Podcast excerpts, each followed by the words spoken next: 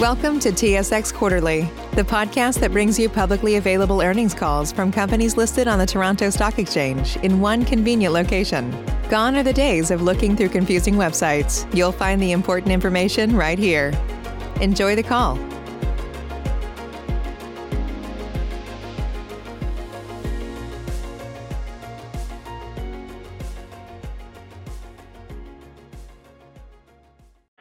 Ladies and gentlemen, welcome to Sienna Senior Living Inc.'s Q2 2020 conference call.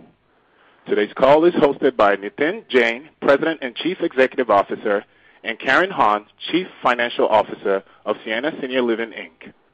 Please be aware that certain statements or information discussed today are forward-looking, and actual results could differ materially. The company does not undertake to update any forward-looking statement or information. Please refer to the forward-looking information and risk factors section in the company's public filings, including its most recent MD&A and AIF for more information. You will also find a more fulsome discussion of the company's results in its MD&A and financial statements for the period, which are posted on SEDAR and can be found on the company's website, siennaliving.ca. Today's call is being recorded, and a replay will be available. Instructions for accessing the call are posted on the company's website, and the details are provided in the company's news release. The company has posted slides which accompany the host's remarks on the company's website under Events and Presentations. With that, I will turn the call to Mr. Jain. Please go ahead, Mr. Jain. Thank you, Jolam, and good morning, everyone, and thank you for joining us on our Q2 call this morning. This is my first conference call as the President and CEO of Sienna, and with me today is Karen Hahn, our new Chief Financial Officer. Both Karen and I have deep roots at Sienna and have closely worked together for the last five years in our previous roles. The impact of COVID-19 on long-term care has been particularly serious across Canada. Without a doubt, the last few months have been the most challenging in our company's 48-year-old history, and I'm truly grateful for the support of our team and our stakeholders as we navigate this difficult time. My focus is on resident-centered, people-driven solutions to navigate Sienna through this pandemic and beyond. We will take all necessary steps to minimize the impact of new outbreaks and a potential second wave. We will do everything we can to keep everyone healthy and safe while providing the best quality care and services for our seniors. In order to stay connected with our team members and to show my support and gratitude, I started in-person visits of our residences in Ontario. Over the past weeks, I have toured 11 residences, and it has given me a much better insight into the incredible work our team members are doing on the ground. It also gave me an opportunity to connect with residents and their families. We are encouraged that as of yesterday, we have no active cases of COVID-19 in any of our residences. We continue to make good progress in implementing important measures in our fight against COVID-19, many of them outlined in our six-point action plan we announced in early June. Since the onset of the pandemic, we have sourced over 4 million pieces of PPE for use at our residences. We continue to build capacity to ensure adequate future supply of PPE at all times. We added additional healthcare expertise and have accelerated the hiring and retention of frontline staff members. And we have enhanced training and re-education of our team members and continue to make improvements to the way we engage with our residents and families. Since early June, we have engaged four senior health experts whose expertise and background is nothing short of impressive. Joseph Mapa has been engaged as an executive advisor. He's the former President and CEO of Mount Sinai Hospital, and during that time, he played a critical leadership role in managing Mount Sinai's response to SARS. Dr. Andrea Moser has been engaged as our Chief Medical Consultant. Dr. Moser is a family physician with deep expertise in long-term care. Her advice will help us enhance our medical and physician practices and policies. We have engaged Dr. Allison McGeer as our Chief Infection Prevention and Control Consultant.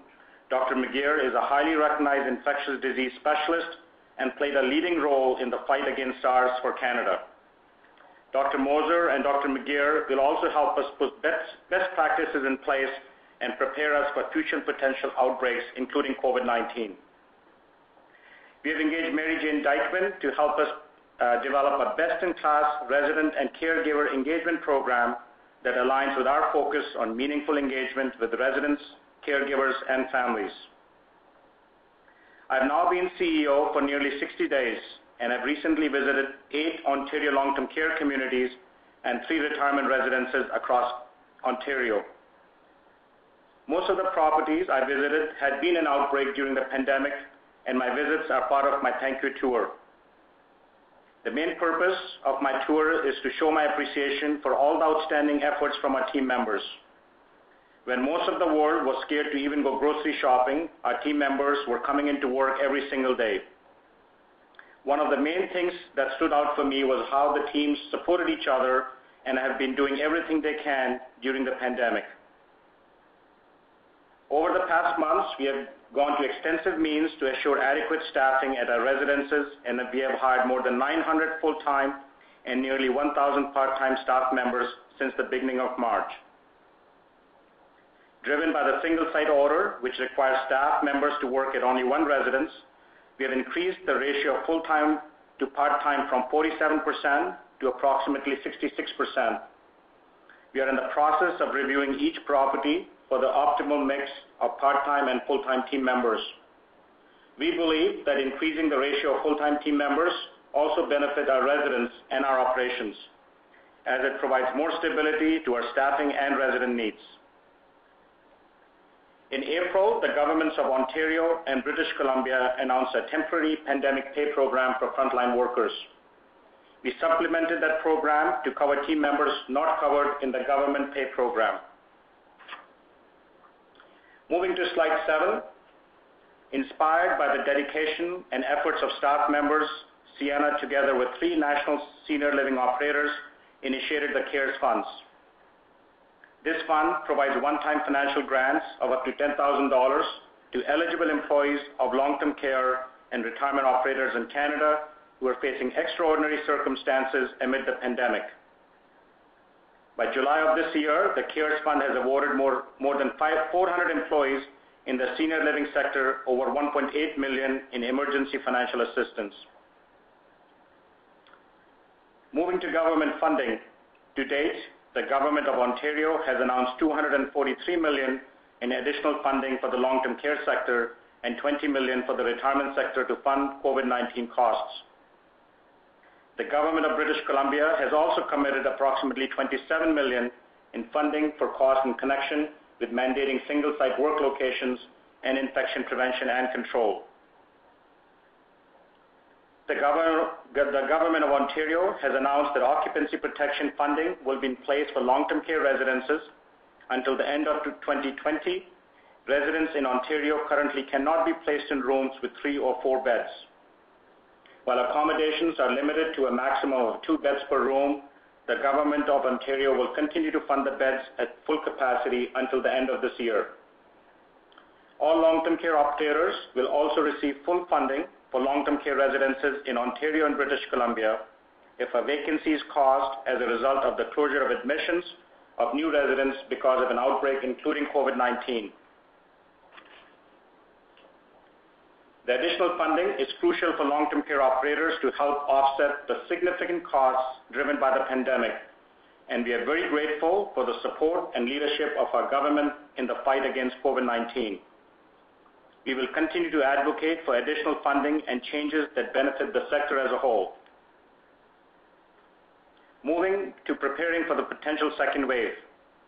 Together with our healthcare advisors, we have been working on numerous initiatives and procedures to ensure the health and safety of our residents and team members and to prepare for a potential second wave.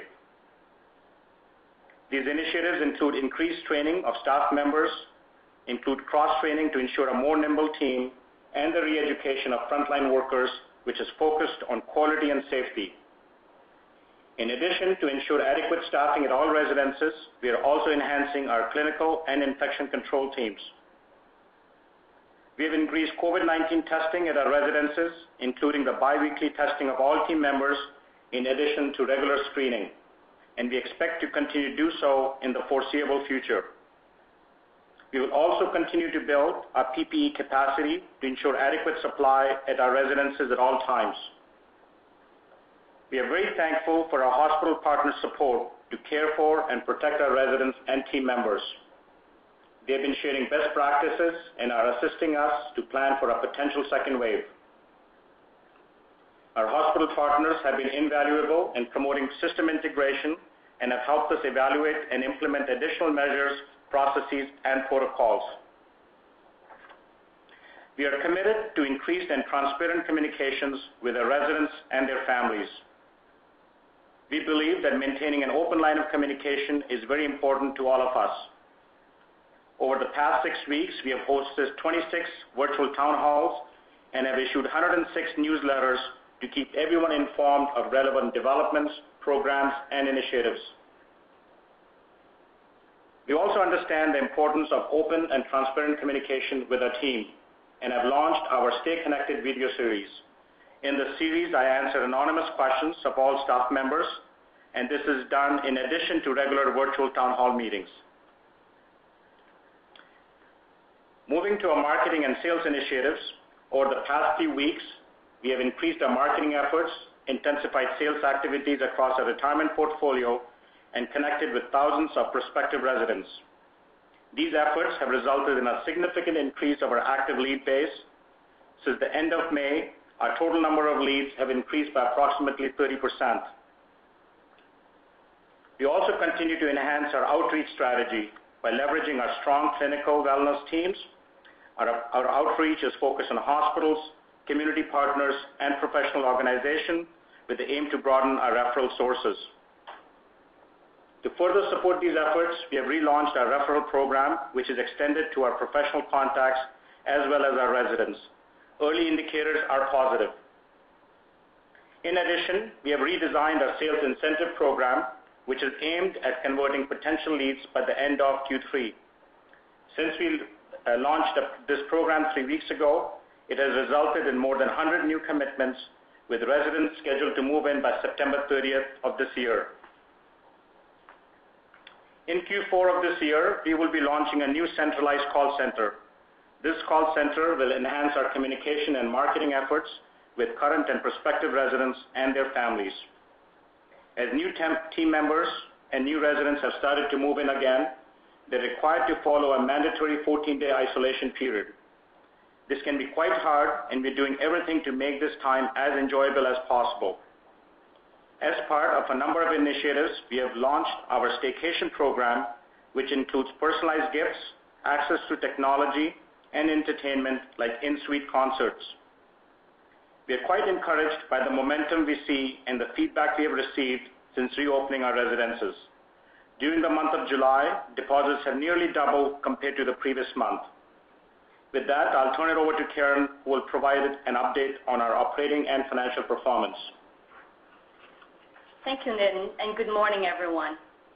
As Nitin highlighted, we did not leave any stone unturned to fight COVID-19. The magnitude and impact of the pandemic is reflected in our second quarter results, which include the extraordinary expenses to manage the pandemic. I will start with our Q2 operating performance on slide 13.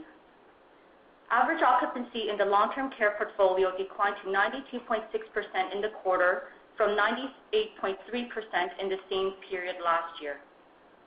As Nitin mentioned, long-term care residences are fully funded for vacancies that are caused by temporary closure of admissions due to outbreaks, and we will receive funding protection until the end of the year. Sienna's average same-property occupancy in the retirement portfolio declined to 83% in the quarter from 88.4% in the same period last year. During the quarter, occupancy declined by 90 basis points in April and 70 basis points in each of May and June, largely as a result of COVID-19 restrictions that have reduced the move-in activity and the ability to conduct in-home tours. Monthly rent collection levels remained high at approximately 99%, consistent with our experience prior to COVID-19.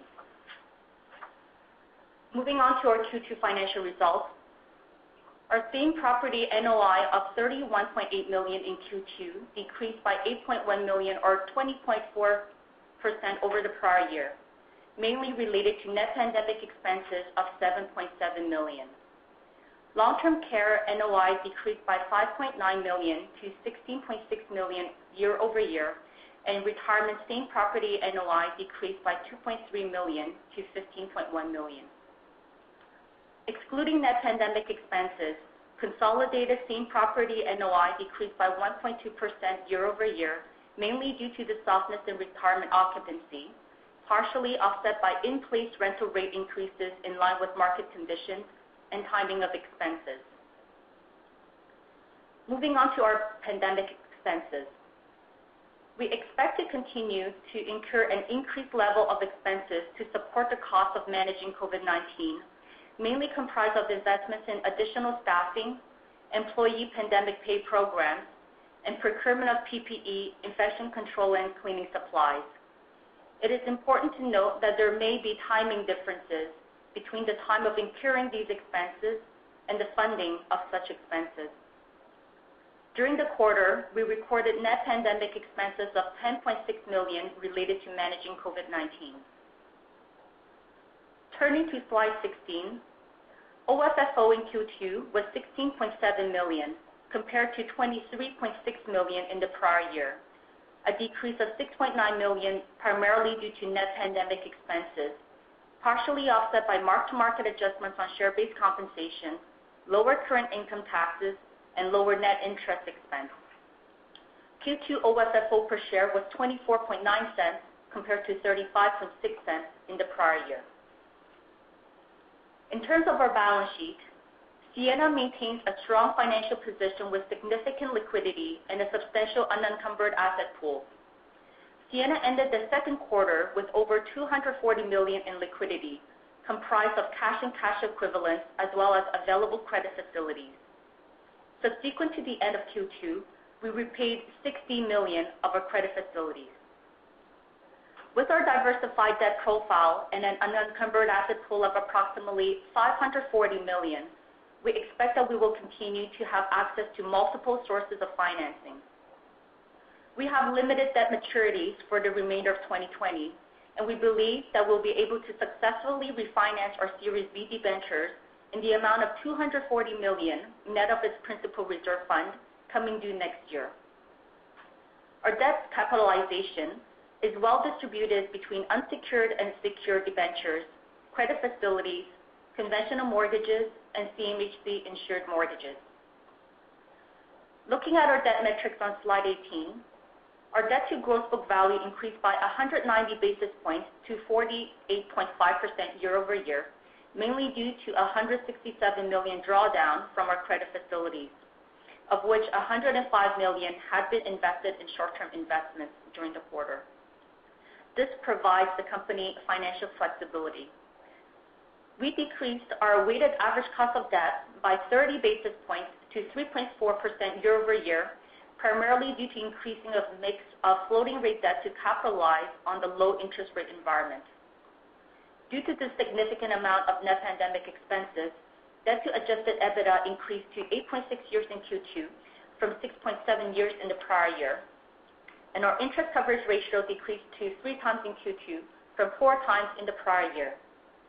Factoring in the repayment of 60 million of our credit facility subsequent to Q2, our Q2 pro forma debt to gross book value would be 45.9%, a decrease of 260 points, uh, and our Q2 pro forma debt to adjusted EBITDA would improve by six months to 8.1 years. Sienna's AFFO payout ratio increased to 94.4% in the second quarter from 62.5% in the comparable prior year period, mainly as a result of the net pandemic expenses.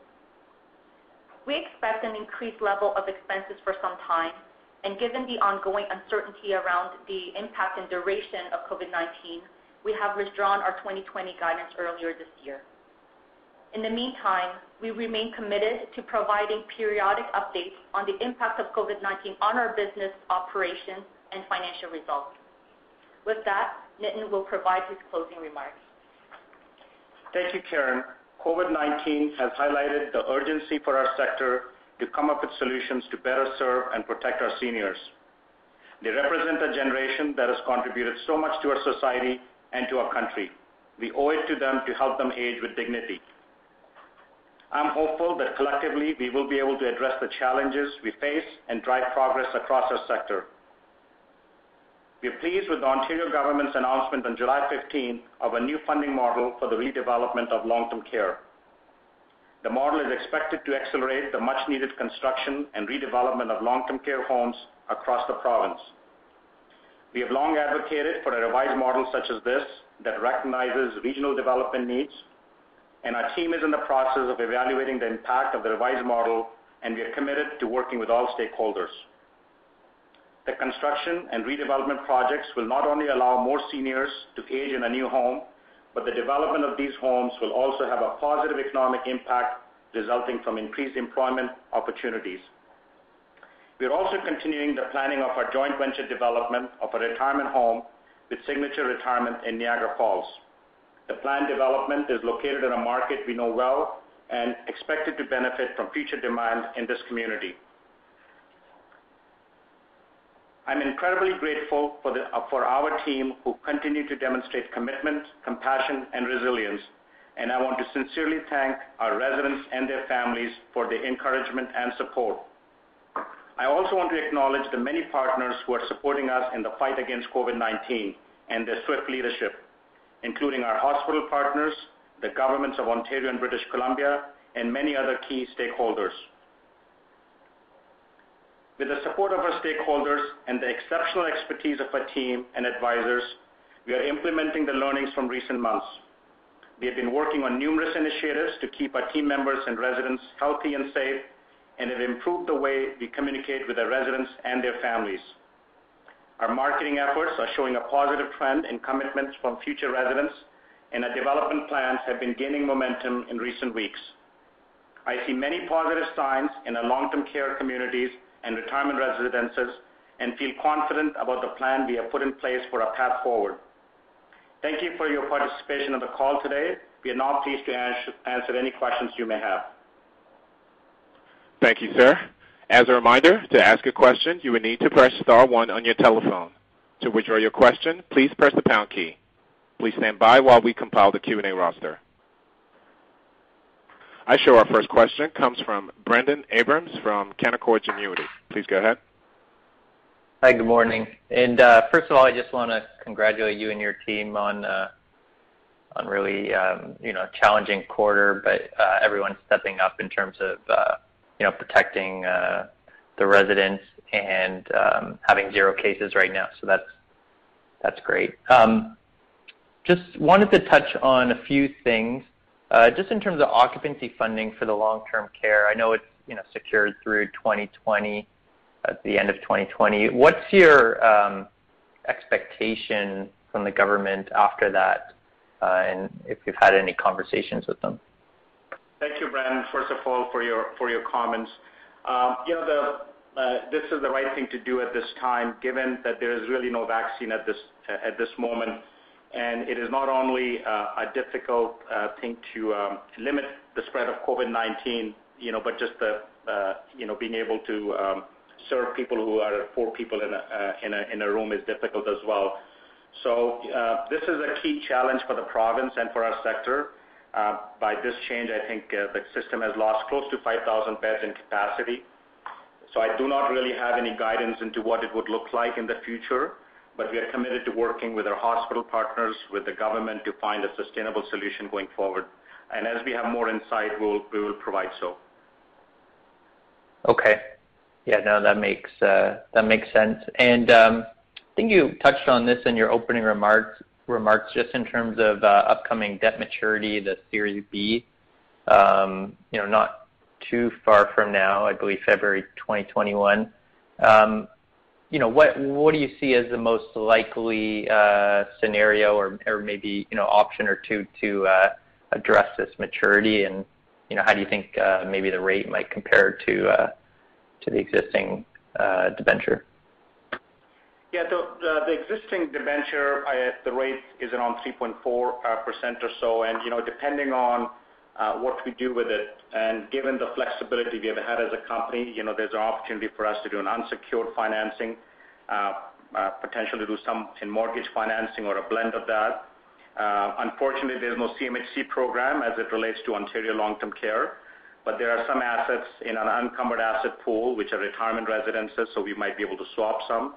So at this point, we feel very confident in our ability to do so. Uh, we have had uh, very positive conversations uh, with our lenders over the last month or so in terms of a path forward for Series B. Uh so at this point, we are really looking at all different options, so we have multiple plans into place. And again, as we have a bit more confirmed view of what we might want to do, we will be announcing it in due course. Okay. Do you have an idea of the, uh, just to follow up, uh, an idea of the clear title value of uh, maybe your retirement portfolio where there is, which is eligible for the CMHC financing? Sorry, Brendon, I'm not sure I got the question. You said um, the value of it, of that portfolio? Is that what you were asking? Um, the value of the clear title assets in the retirement portfolio, which I guess presumably you could Uh, secure CMHC financing on. Yeah. So, you know, we have 540 million dollars in assets uh, which are unencumbered at the moment. Uh, you know, so some of them are retirement residences. I do not have the split top of me at this point, but I think that's when we look at Series B combined, that's one of the ways we want to look at it as well. Okay. And then just last question from me before I turn it over, just in terms of maybe G&A and expectations maybe for 2021 onward. Obviously, I mean, you know, last quarter was unique and maybe even the next two as well, dealing with uh, you know, the heart of the pandemic. Um, uh, can you provide some color on where you see maybe G&A um, uh, normalizing, I should say? Would it be fair to be somewhere between maybe last quarter and Uh, maybe you know Q4 2019? Right. Hi, Brendon. Um, thanks for your comments at the beginning. During the quarter, we spent uh, on, let's say, our regular wages and benefits in G&A of about 5.6 million in the quarter. Uh, and we know that we've added pandemic expenses um, as a result of what we were managing. And going forward on a normalized basis, we expect it to be uh, back to normal levels um, at around 3.4%-3.6% of revenues as we have experienced in the past. Okay. That's uh, very helpful. Thank you. I'll turn it over. Thank you. Thank you. Our next question comes from Chris Couprie from CIBC. Please go ahead. Um, good morning. Maybe just following up along Brendon's lines of questioning with respect to um the um the pandemic expenses that were incurred in the quarter. Um my my take is that the in the long-term care side, there could be some recovery of the of the net amount kind of outstanding uh in the quarter. And maybe ultimately, uh the the LTC pandemic expenses should mostly be recovered. What uh, about retirement? Is that kind of 3 million um, a quarter of pandemic expenses uh, likely to persist? And is there any other government assistance that you could get on that side? Right. Um, hi, Chris. So on the retirement side, uh, we have a little bit of a government funding announcement left. Uh, really, the impact of the pandemic on retirement has been significantly different um, between long-term care and retirement. And when we look at our expenses across the board uh, between the two segments, they really relate to additional staffing to support our residents, uh, the employee pandemic pay programs, purchase of PPE and infection control and cleaning supplies. And when we look at these two segments together, we expect that these costs would moderate over time. Uh, for the remainder of the year, uh, we'd be looking at approximately um, 4 million dollars of pandemic expenses in our NOI, mainly attributed to long-term care segment. And this does not factor in the possible additional government funding that might be announced later in relation to the pandemic. So sorry, you expect the net pandemic expenses uh, on the NOI line to be about 4 million for the balance of the year. Is that right? No, that won't be net. That would be before uh, any government funding announcements. Okay. So that's gross. All right. Uh and then what about on the administrative side? Um, I know you've uh, made a number of uh, or engaged a number of healthcare experts. Um, just on that, is there anything you can share that you've learned so far and maybe anything with respect to uh you know how long these engagements may last and in terms of um, the extraordinary admin expense? Yeah. Our admin expense for this quarter uh, related to pandemic was 3 million. We expect it to be, you know, call it around 3 million for the balance of the year, not 3 million by quarter. Uh, really, the expertise that we got from our key advisors in healthcare has been truly uh, extraordinary, and is to really help us get better prepared for the second quarter, making sure we have good physician practices in place. We expect the long-term care uh, you know, sector to be a lot more Uh, collaboration, working with hospitals. So having someone like Joe to advise us on those uh, items is a key for us as well. So uh I think uh you know we shared many of the things that we are doing uh, over the last 60 days based on the advice you got. And I truly believe that you know there's a real opportunity for us to make a key difference in our seniors in both long-term care and residents with that advice. So going forward, our G&A is what Karen talked about as call it 3.5% or 3.6% as percentage of revenue. And if we have further information on it uh, you know, in 2021 and onwards, we'll definitely do that on a timely basis. Okay, great. And then Maybe just one last question uh, from me. Um, on the long-term care side, um, have you noticed any any uh, shift or change at all in the wait lists for your residences? I mean, the wait lists have uh, gone longer. You know, as you uh, might notice in our long-term care, occupancy has gone down to 92%. And it's not going down because there are not people looking to move in.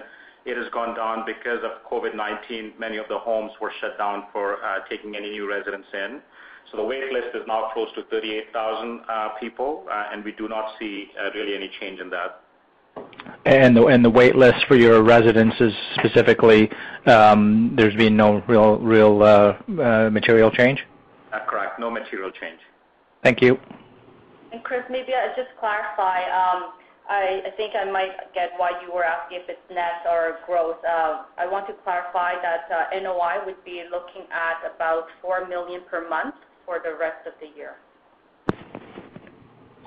Oh, oh, oh, and okay. And then that's mostly in the long-term care segment?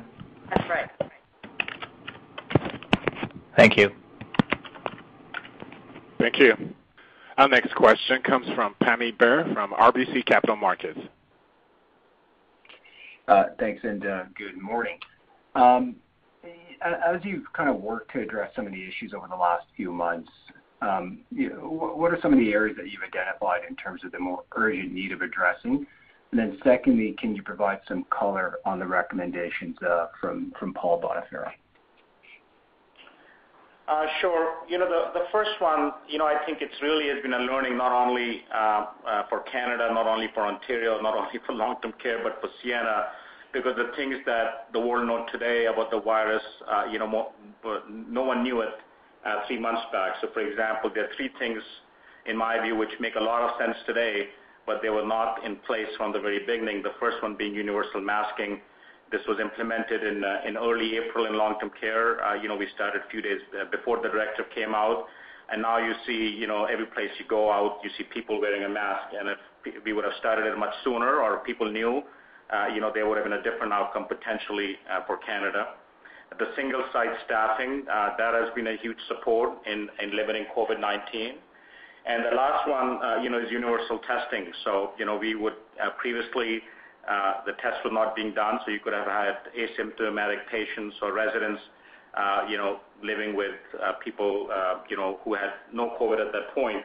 And without any universal testing, you know, that was not possible. So we think those three things have made a key difference.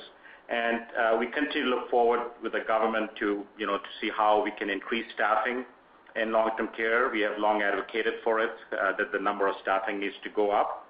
And from a company perspective, adding the healthcare expertise and infection prevention and control expertise has been truly instrumental. Uh you know, as you can when you go to a hospital, you uh, as you would uh, notice the amount of infection control you would have, that is different in long-term care. Long-term care truly is a resident's home. So when you go and people bring in their own furniture, their own bedding, because it is supposed to be home-like versus an acute care setting such as a hospital. So I would say those would be the key learnings. In terms of Paul uh, Boniferro's uh, uh, analysis on us, you know, we are reviewing it at the moment, and we will figure it out some of the implementations from it.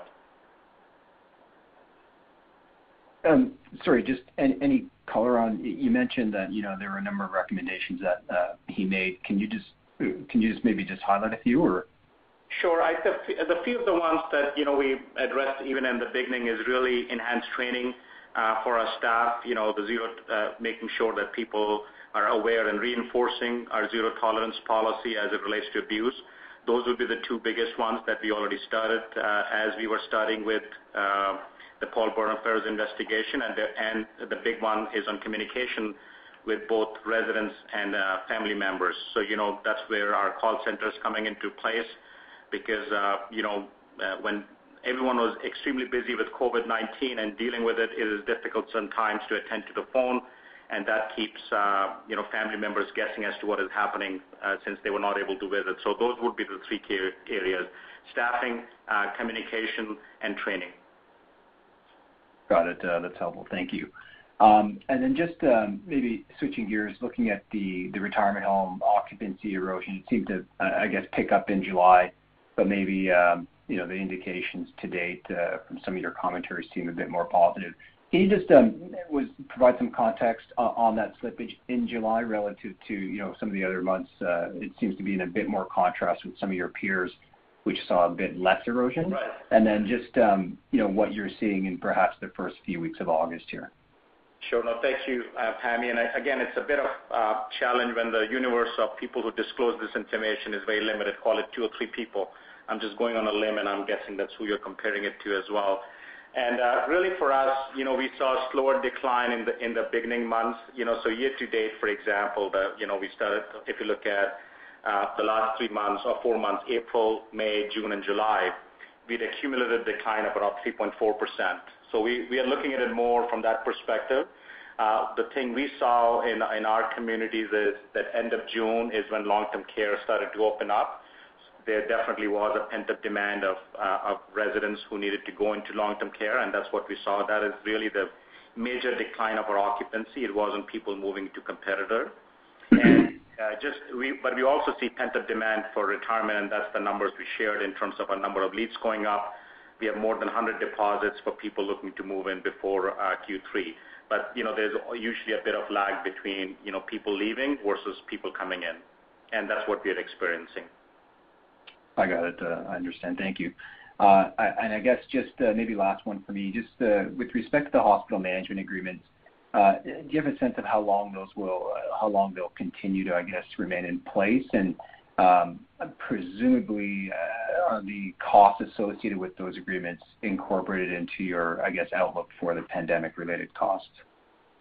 Uh, correct. So starting with the last question first, yes, that cost is included in the pandemic-related um, uh, cost going forward. You know, there I would say out of our three management agreements, uh, there are two which have a timeline to it. I just not um uh it's not decided finally yet, so I'm hesitant to share the timeline. The third one would be potentially a bit longer. Uh, the two should be coming out in short to medium term, if I want to say that. Uh, and again, as we uh, get further more clarity, we would announce those dates. Thanks very much, Nitin. I will turn it back. Thank you, Pammi. Thank you. Our next question comes from Jonathan Kelcher from TD Securities. Please go ahead. Thanks. Um, good morning. Just to follow up on Pammi's question there on the retirement side.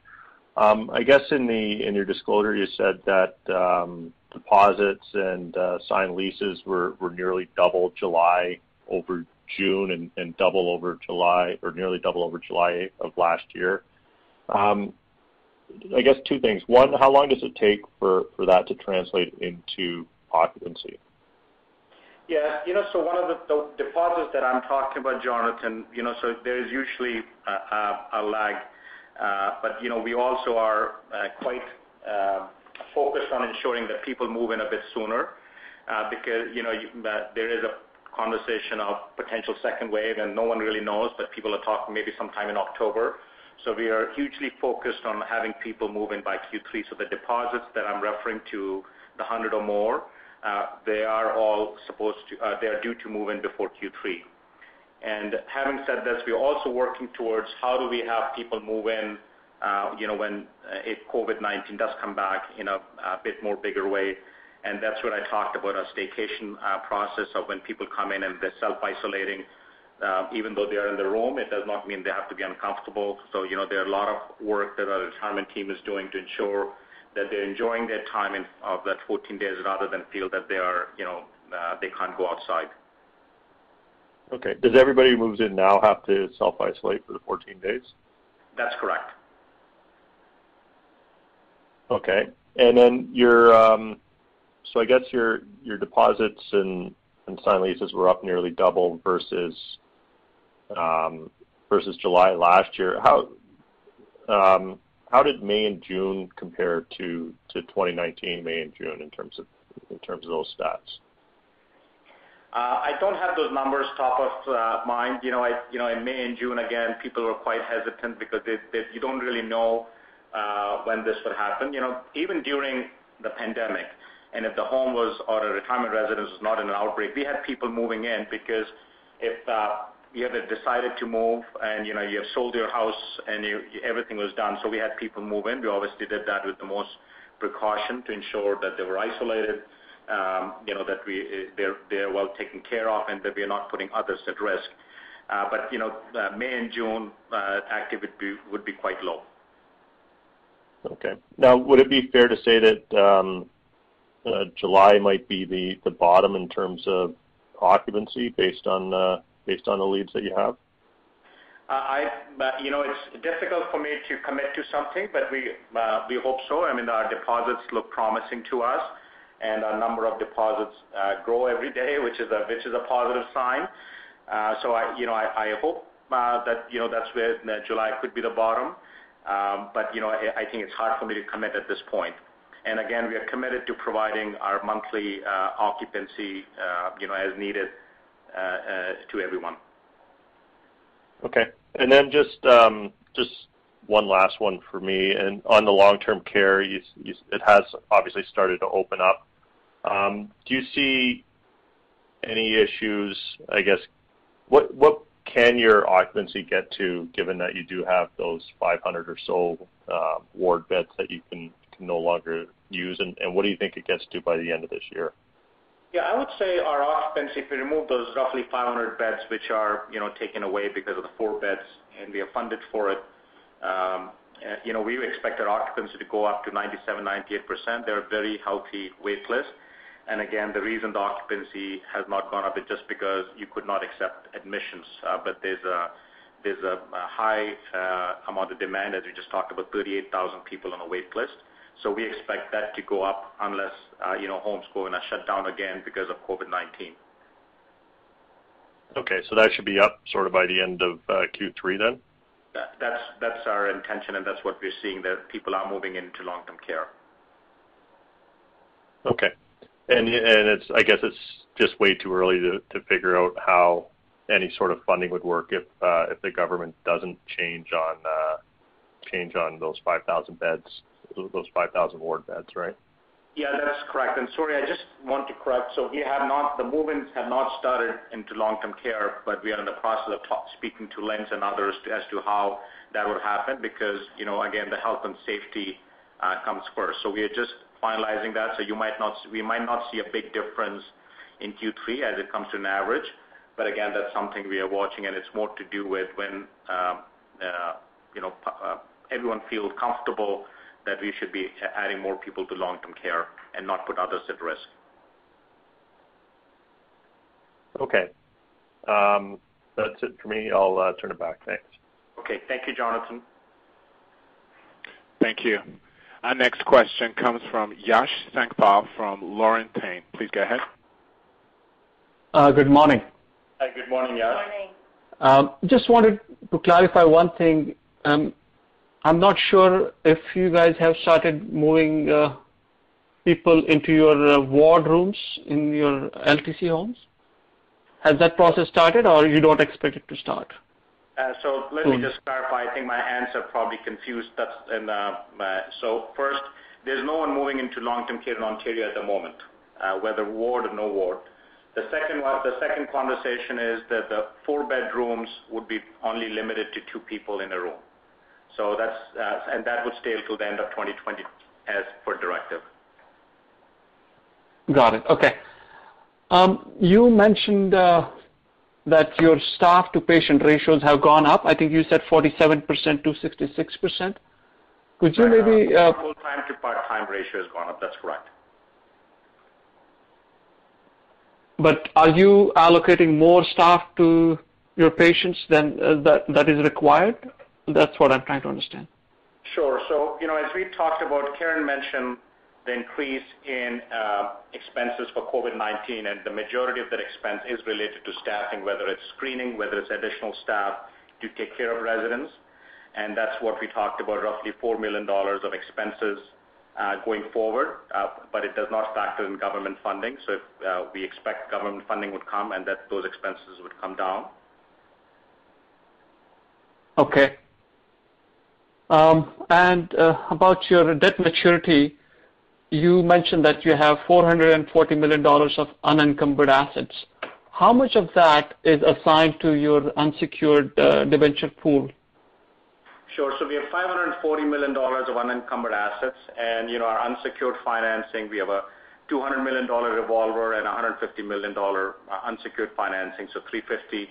The covenant we need to meet is 1.3, so call it 450 million dollars uh, that is uh, taken away from out of that 540. so You're left with close to 90 million or so, and you can borrow additional 70 million um, from that unencumbered asset pool. Our goal is to always have uh, some buffer and cushion in it.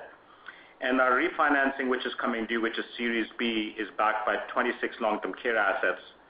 And just the value, there are 12 A uh, long-term care assets in it, and we, uh, based on the some of the valuation work we have done, uh, we find between just the A properties and the liquidity that we have, we should have enough ability to put to be able to refinance uh that the upcoming debt maturity of 245. Okay. Uh just on last one on your margins. Based on what you're seeing and hearing from the government, do you think your margins, your margin profile has gone down, your long-term care margin profile has gone down, or uh, do you think or will go down uh, from where it was, say, last couple of years permanently? Hi, Yash. Um, so our long-term care and retirement uh, margins have been impacted by our pandemic expenses. But really, if we exclude those uh, for Q2 and year to date, those would be comparable to the 2019 margins. And it's hard for us to, just to follow up on it, Yash, it's hard for us to predict uh, the model going forward, and that's why we are sharing the pandemic-related expenses. Uh, excluding pandemic, our margin stays consistent. So, you know, I think it's too early for us to predict what the future might look like for both long-term care and retirement residences. Uh, thank you. That's it for me. Thank you, Ash. Thank you. Our next question comes from Himanshu Gupta from Scotiabank. Please go ahead. Thank you, and good morning. First of all- Good morning. congrats to you, uh, Nitin and Karen. Uh, you guys have taken the responsibilities in difficult times. Nitin, how is your tenure of being CEO so far? What opportunities or challenges do you see in front of you? Uh, thank you, Himanshu, for the uh, question. Uh, many of you might not know, but I, in fact, started my career in operations and attended hotel school. So this is really me coming back to my roots. And to say that last 60 days has been a blur, I think that word is too slow to describe the pace of what we have done as a team. It is not lost on me that it truly is a privilege to be serving 12,000 residents and 12,000 team members. Uh, I you know, I would say the highlight of my uh, you know, last 60 days have been visiting 11 of our communities, eight long-term care, uh, three retirement, and speaking to team members one-on-one and really um, talk about some of the heroic work that they have done during COVID-19. You know, I mentioned in my script that when most of the world was scared of going to grocery store you know, people went into work. Um, some of them stayed into long-term care homes so that they don't go back and infect anyone at home. So, you know, there is really no words to describe what the teams have done. Uh you know, We're very pleased uh with the able with the healthcare expertise we were able to bring in to Sienna. These some of the best names in Canada and in healthcare. And we have very strong operations team, uh you know, very strong team at our corporate office. And I'm really confident about the path forward. The redevelopment program is uh you know is encouraging. Focus from the government on long-term care uh, to fix some of the challenges is encouraging. So uh, I'm encouraged, and I'm optimistic about uh, not only our sector, but definitely for Sienna. Sure. Thank you, Nitin. We wish you all the very best for the role ahead, and that's it from me. Thank you. Thank you. Thank you. Our next question comes from Troy MacLean from BMO Capital Markets. Please go ahead. Um, good morning. Um, I just have one question. Um, are you seeing competitors, you know, given what's happened in the retirement sector, uh, are you seeing competitors get more aggressive on either like discounting uh, rents or you know, uh um more involved on on the on the sales front? Uh, you know, what are you seeing there? Any change from the prior couple quarters? No, it's it's very local, uh, Troy. You know, so at markets which have um uh you know had new competitors moving in, we always look at it as dynamic pricing, so we will adjust those. Uh, for most cases, you know, uh we have had rental increases go in, and uh, the residents are extremely supportive. They understand all the amazing work we have done. When an opportunity was with three of our retirement residences, they all talked about they're very happy the government is paying the staff extra, you know, that they understand all the steps we have taken with uh, with screeners at the door. So, you know, not one of them talked about cost. They really talked about ensuring that we continue to do everything we can to keep everyone safe. Um, uh, that's good. And then just one final question. Um, the LTC redevelopment program has been tweaked by the government. Um, would it be fair to say that um, the redeveloping the assets, um, uh, or has the timing of the redevelopment redeveloping these assets, has that changed at all in the last quarter, given what's happening in the industry? Or you know, do you expect to start that you know something in the near term? Yeah, I think the timing has changed in the sense uh, that you know, previously we talked about uh, these; the redevelopment program was not really financially feasible Uh, because it is not because all the construction costs to be the same in North Bay than it would be on Yonge and Eglinton in Toronto. So the fact that it's regional, it factors in the development um, fees that you have to pay, the land cost. So I do think um, uh you know there would be some pickup on it. Uh, obviously, that's the conversation to have with stakeholders, ensuring what the process is, how streamlined the process is to start building again. Uh, lenders are quite uh, active in this space in terms of construction financing as well, so that will continue on. But again, these are all the conversations with lenders, with stakeholders, with hospitals. That will be the uh, conversation moving forward as to how we uh how we do that. Thank you. I appreciate the color, and have a great day. Thank you, Troy. Thank you. As a reminder, to ask a question, you will need to press star one on your telephone. To withdraw your question, please press the pound key. Our next question comes from Tal Woolley from National Bank. Please go ahead. Hi, good morning, everybody. Hi, good morning, Tal. Um, Asked this question uh, on another um, one of your peers' calls. Um, what sort of uh, regulatory changes or operational changes would you like to see that would you know you think that would really help uh, deliver uh you know sort of better better care during this period? Um you know do you sort of have an idea of like the two or three things that could really make an impact right now? I think the three things I talked about as it relates to COVID-19, the three things have been universal masking, and you can make it a bit more broad and just talk about PPE in a bigger way. You know, that that's I think that the focus will continue on. Uh, it was very difficult, uh, even though because of the uh, size in our platform, we had access to PPE, but I would tell you it was difficult to ensure that you have continued supply. So we are shoring up supply at this time, and we have a bit of a break. You know, the single site staffing, that uh that was very beneficial for us. Uh and the last one is on our universal testing. So I do think these three things should continue on. And then we do have increased some staffing uh, as well to ensure that we are putting extra work around screening and everything. So again, depending on what comes out of this pandemic, uh, if it's going to business as usual, unless the pandemic disappears, there are learnings in it, whether it relates to infection control, whether it's looking at staffing mix from full-time to part-time. I think, know, uh, it has been a crisis, and I wish it wasn't here, but I think this would um, make things or have definitely driven the focus on many of the things that we have talked about before. Okay. Uh, and then just uh, on the balance sheet, um, you signaled like you'd repaid about $60 million um, of the credit facility drawdown uh, in Q3, and that would still leave you, give or take, I'm sorry, I don't have the number right in front of me, but probably about a $90 million-$100 million cash balance. Is the intention to carry that much, you know, for the foreseeable future? Yeah. Hi, Tal. You know, going into the pandemic, uh, early days, we wanted to be very prudent, uh, from an enterprise risk management perspective, and we wanted to make sure that at all times we have sufficient cash on hand with, you know, quick access to financial flexibility to support additional staffing needs, as well as purchase of PPE. And, you know, now that we've learned more from it, um, you know, that's why we thought that, no, we had the ability to repay uh, some of that back, uh, but we would expect to maintain that higher level of cash on hand. Okay.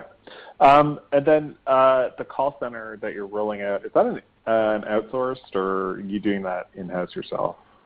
No, it's a call center which is fully, would be fully owned by Sienna, with people who understand seniors, who know Uh, what's more important to residents. Uh, it would be, you our Sienna team members, well trained in this, uh, in our sector. So that'll be a key focus for us. And we will start with the right mix, and we will make it bigger as it generates more and more leads. Okay. Um, and then, sorry, Karen, just lastly, I just wanna make sure I've got um, this, the pandemic expenses that you're sort of expecting to see correct. You'd said about 4 million in NOI for the balance of the year, and then about 3 million in G&A? No. That's your best uh, guess at this point?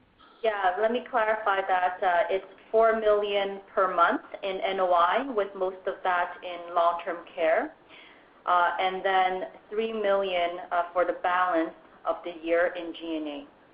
So let's call it- Okay. $500,000 each month in G&A. The $4 million, Tal, does not include any government funding. So we expect government funding to come in, and that would reduce that number of $4 million. Got it. Okay. Thanks very much, everybody. Thank you. Thank you, Tal. Thank you. I show no further questions in the queue. At this time, I'd like to turn the call back to Mr. Nitin Jain, President and CEO, for closing remarks. Thank you, Dylan. Uh, thank you to all of you, and thank you for joining uh, our call this morning. On behalf of uh, our entire management team and our board of directors, I want to thank you for your continued support, and uh, I hope all of you have a great day. Thank you. Thank you, everyone. Thank you. Ladies and gentlemen, this concludes today's conference call. Thank you for participating. You may now disconnect.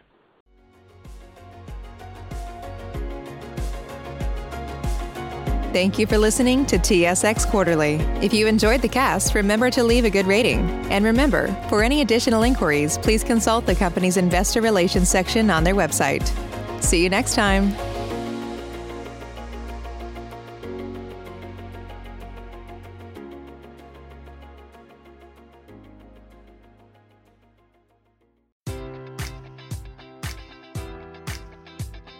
Enjoy all your favorite sports like never before at BetMGM. Sign up using code Buckeye and receive up to $1,500 back in bonus bets if you don't win your first bet. When you register with BetMGM, you'll get instant access to a variety of parlay selection features, live betting options, and the best daily promotions in the business. And with BetMGM at your fingertips, every play and every game matters more than ever. Place your money line prop, or parlay bets with the king of sportsbooks today. Sign up using code Buckeye and receive up to $1,500 back in bonus bets if you don't win your first bet. BetMGM and GameSense remind you to play responsibly. 21 plus and present in Ohio, subject to eligibility requirements. Rewards are non-withdrawable bonus bets that expire in seven days. Gambling problem? Call 1-800-GAMBLER. In partnership with MGM Northfield Park.